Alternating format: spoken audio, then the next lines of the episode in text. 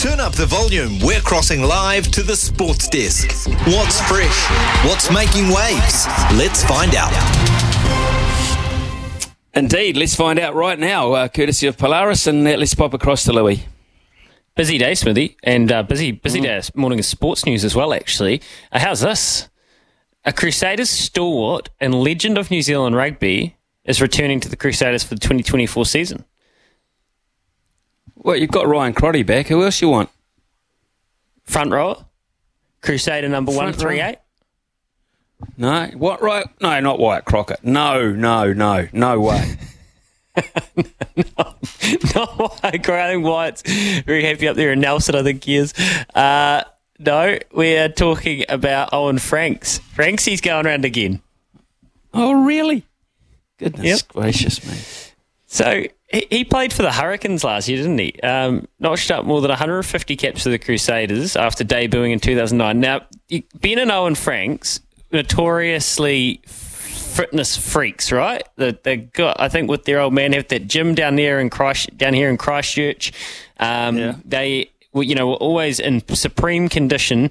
And Owen Franks, as he has talked about this previously, had has a wonderful skill set that is timeless. Really, he's got great hands, and he's a real thinker of the game. So, look, much like Ryan Crotty in the backline, they've obviously brought him in. They've got young Fletcher Newell there, and uh, Williams, as well as George Bower.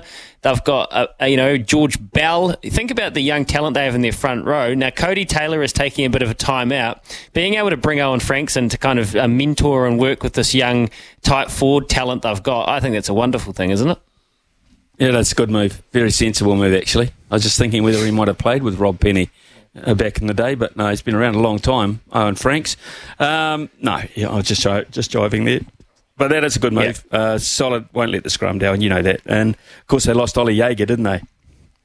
Ah, yes, that's another. That's that's exactly right. So Oli Jager's off to uh, Munster, and I'm sure that is pretty much exactly where that position would have freed up from.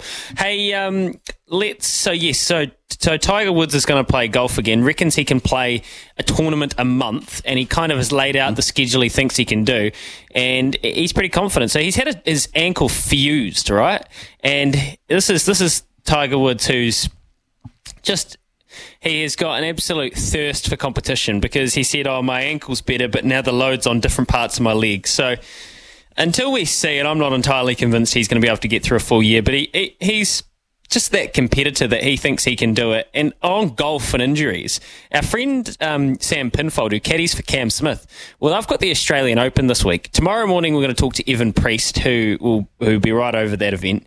Uh, but he, I found out that this morning, Sam and Cam are playing a pro am there in Sydney, and guess who? There, it's an, it's an ISPS Honda event. Guess who they've got in, as their their amateur playing in the pro am? I wouldn't know. Richie McCaw. Now, interesting. Richie McCaw didn't know he was a big golfer. Well, I knew that Richie McCaw competed in the five, I think the five passes, it's called, uh, bike tour over the weekend where they bike from Christchurch to Greymouth. Richie McCaw came off his bike and has a massive, massive graze up his shoulder and a potential Yeah. broken rib that I saw on his wife, Gemma, Flynn Gemma McCaw's uh, Instagram. Well, he was on a plane last night playing in a pro am today. So I said to uh, Pinner, Sam Pinfold, I said, mate, can you just figure out if he looks like he's injured swinging in this pro am? Because literally 12 hours ago, his wife saying he's got a broken rib. But that's just Richie McCaw for you, isn't it? No, it's Richie McCaw. Absolutely Richie McCaw. Um, well, that's interesting. I thought you might have said Ricky Ponting or someone of that nature because, uh, you know, high profile Australian in the Australian Open, but that that's a big draw card, a massive draw card. So, oh, they'll have a good day. They'll have a cool day. Yeah, I think so. And uh, I guess it's with that ISPS uh, Honda relationship that he's he's very close Right. with.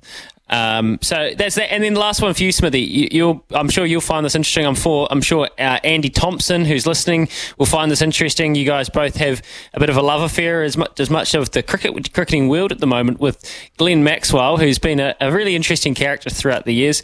Well, we know what he did during the World Cup. How about this? This this money spinning T20 series, uh, Australia and India, that they just tacked on to the back of a World Cup. Last night, Australia won by five wickets in the third T20 uh, with zero balls remaining, by the way. So at 225 for five, uh, India set them 222 for three. So there's that. And uh, uh, Glenn Maxwell, he did it again. Smithy, he did it again. Red ink, 104 off 48 balls, 8 sixes, 8 fours, striking at 216. There you go, your man. And Guwahati, eh? My man, Glenn Maxwell. He is something special when he gets in the mood. Doesn't happen all the time. I mean, you can't bat like that every day, can you? But if you do it twice a month, I think you're going to keep uh, most of your coaches and captains and fellow players pretty happy